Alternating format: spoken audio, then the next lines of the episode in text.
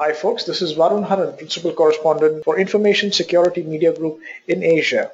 It's that time of the year when you look back at the year past and all the lessons learned and look forward into the coming year with your resolutions and your expectations for the future. Well, I recently spoke to some security thought leaders to get a sense of what they see 2016 shaping up as for security. One of these leaders we spoke to is Bryce Boland, CTO APAC for FireEye. Bryce is going to speak to us about some of the predictions that he's making for 2016 that he's really passionate about and his assessment of what priorities should be for the security practitioners as we go into 2016. Hello, Bryce. Thank you for joining us once more. Hi, everyone. Thanks very much for having me on. So, Bryce, as we go into 2016, uh, what are some broad themes that you see emerging, and what are some predictions that you're going to stand behind this year, and why? Well, there's quite a number of things that we think are going to happen, backed up by both our business sense, what we think is happening with the business world and the business of security, but also sort of backed up by our research intelligence teams. And there's a number of things there. So there's a few things around what's happening in the business and what's happening around cyber in terms of mergers and acquisitions and insurance. But there's also things going on like hackers going into the cloud, many, many more things being hacked with more platforms available that are connected. Um, we also predict predicting that Apple attacks will go on the increase again and that security as a service, that is people getting services in rather than bringing in people, uh, that that's going to continue to accelerate. And I guess the last thing that we're talking about is that attribution is probably going to remain a really big problem for government and law enforcement, despite some of the peace treaties that are being talked about by some nations. That's quite a list you have there. So let's get into some of these in some more detail. What are some unique items that jump out at you and you know that are going to be tactical game changers next year? Well, one thing that we're expecting is to see a lot more of hackers using and leveraging the cloud. And you, know, you probably think, well, that the cloud is where everyone uses you know, their services for storing their data and so forth. But really, the cloud is just using someone else's computers. And that's actually something criminal hackers have got plenty of experience with. And we've been starting to see attackers leveraging a lot more cloud infrastructure for attacks during this year. And so we expect to see a lot more of that going into 2016. Most of the companies that we see using the cloud as part of their strategy don't really have consistent security controls across all of their assets. And often the cloud environments that they're using have relatively less protection. So if you can steal the keys to someone's virtual machines, you can actually get access to quite a lot of compute, quite a lot of storage, and you don't have to pay for it because someone else is already paying. So that makes the value proposition quite nice for attackers who are looking for things like extra space and network traffic uh, for their traffic generators or for hosting exploit kits, for compiling malware to bypass the latest antivirus or even just for Bitcoin mining so they can make money or, or do things to reduce their operational costs. So we do expect to see a lot more of that kind of uh, attack taking place as well as more command and control services being hosted in the cloud. We started to see that a little bit during the year with attackers using things like Twitter, using um, some of the services from Microsoft to do communications, um, but also starting to use that for command and control communications uh, to effectively enable them to host all of their command and control uh, in the cloud without having to have any hardware under their own direct control.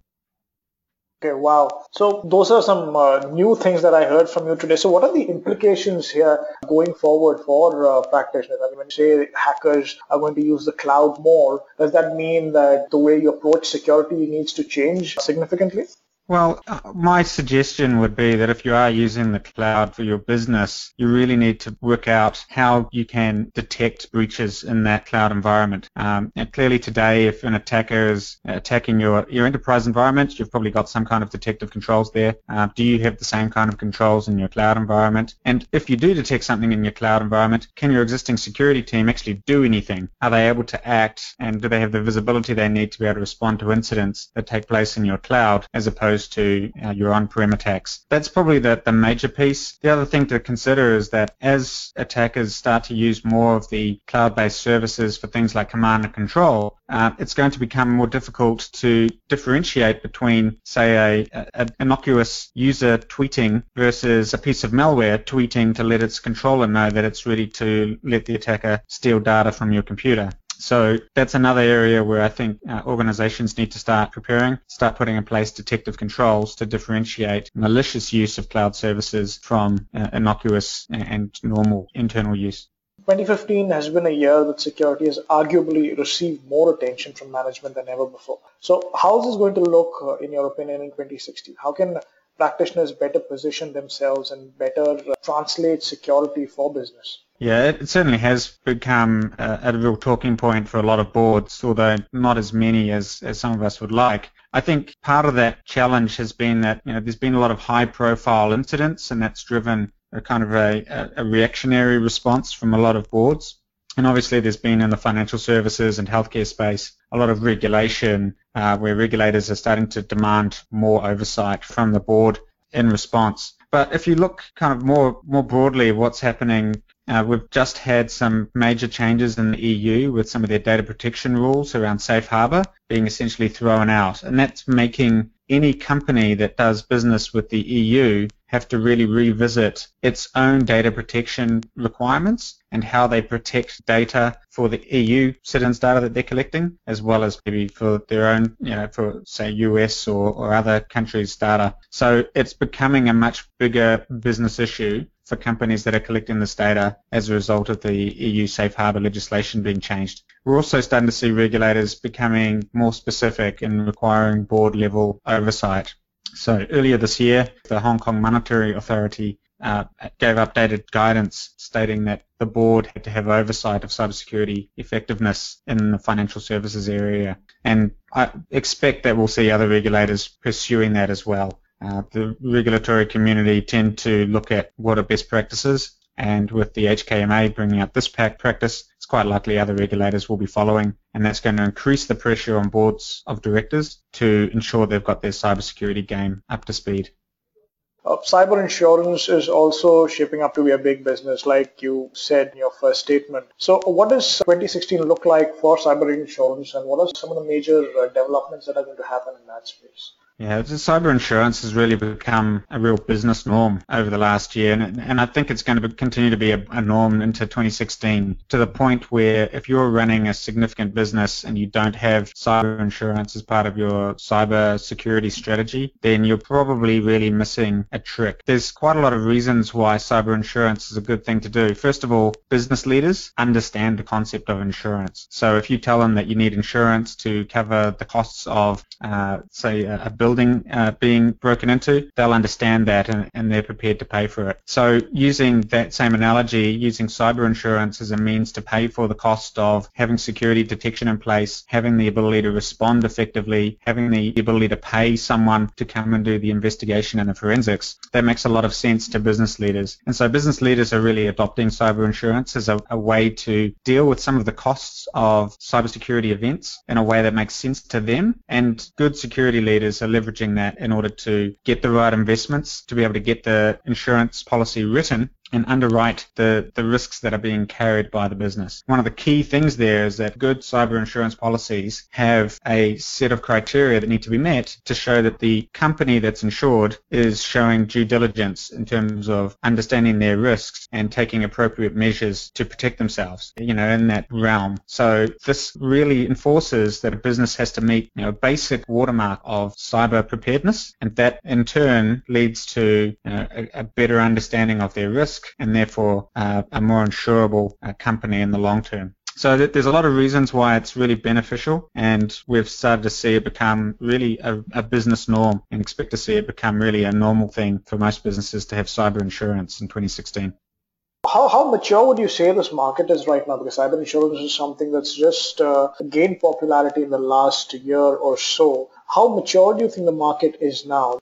Yeah, so uh, the cyber insurance market is maturing relatively quickly. Uh, I mean, I think it, it got started maybe 10 years ago, and, and, back in those days it was very immature. The last couple of years we've seen some fairly advanced products coming out. We've seen a lot more participants in the market, and the total amount of uh, risk that is being underwritten has increased quite significantly in the last two years. And in the US alone, it's uh, the, the policies are more than 2 billion US dollars. Um, it's anticipated to get to more than 5 billion by the end of 2017. So it's growing very quickly. I, I, don't think the risks that are being carried are well understood by all of the insurers, and that creates some uh, some risk in the in the industry. Uh, it's unclear to what extent the costs could be higher than the, the policies that are being written. Um, however, as insurers get better at this and ensure that they have proper due diligence in place and use forensics organizations both pre-issuing the insurance policy and also afterwards to uh, limit the impact and the cost of the damages. I think that the industry as a whole will mature quite significantly over the next 18 months.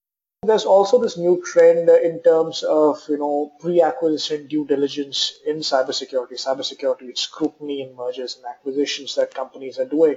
So what's your take on how all that is going to shape up and what that means for organizations that are going into M&A?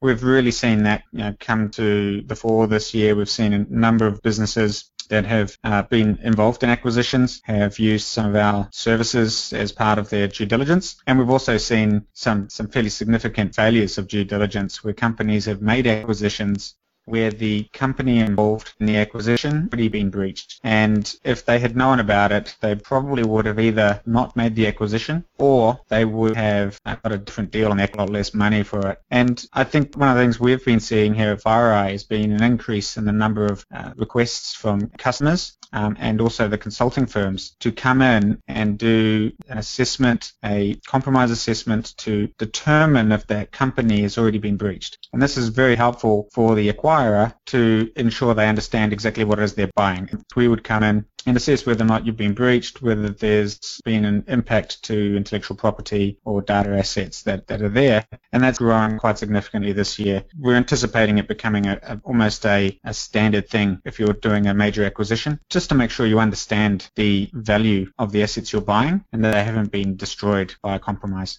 What I hear you saying from the last two points is that the view of security in both these cases is risk driven. That indicates a certain level of maturity that the market is attaining. So, what do you see on the practitioner side when you speak to your customers, your partners? What is your assessment of how prepared they are as they go into 2016?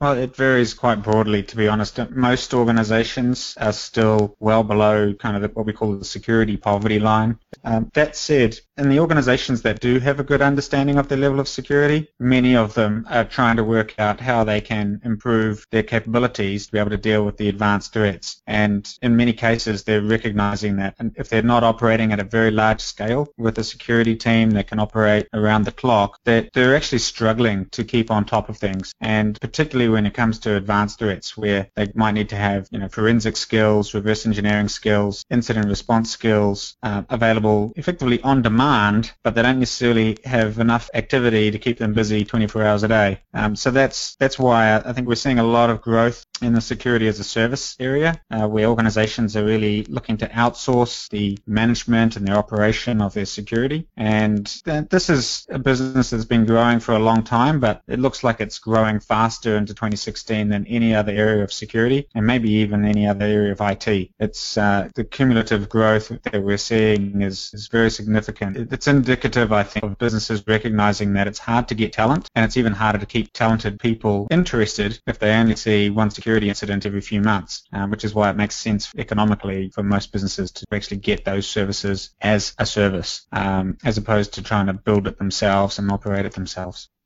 So, of all the predictions you've made today, hmm.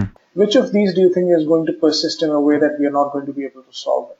Uh, well, there's some pretty big problems in this space. I think that the biggest problem is that we keep creating more problems for ourselves quicker than we can fix them. And if you look at how much code we're producing for all of the different platforms and all of the different things that people are wearing, plugging in at home, driving, um, all of these devices have an attack surface, and that attack surface is growing, and at the same time, it's being more and more connected, so it's making it easier to to attack. And and I think that's probably one of the biggest problems we're going to face over the next few years is this huge attack surface and so many things being able to be hacked. Now, even things that might have had security flaws in the past but weren't easily accessible are now being connected to networks. Uh, in many cases, it might be something as innocuous as you know a smart watch. Okay, your old-fashioned watch couldn't really be hacked, but now your your watch can. But fundamentally, it's only going to be an issue if you've got access to sensitive information through that watch. If it's something like a, a power power generation facility that's been connected to a network, um, then suddenly it starts to have much broader implications. That's probably the one area that concerns me the most. We are creating a huge attack surface that is much bigger than just the PCs that we had connected to the internet for the last 20 years. And that attack surface is being connected to things that can have a real impact on people's safety and security.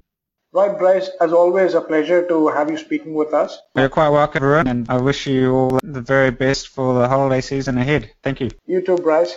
That was Bryce Boland, CTO APAC for FireEye. For ISMG in Asia, this is Varun Haran. Thanks for listening and happy holidays.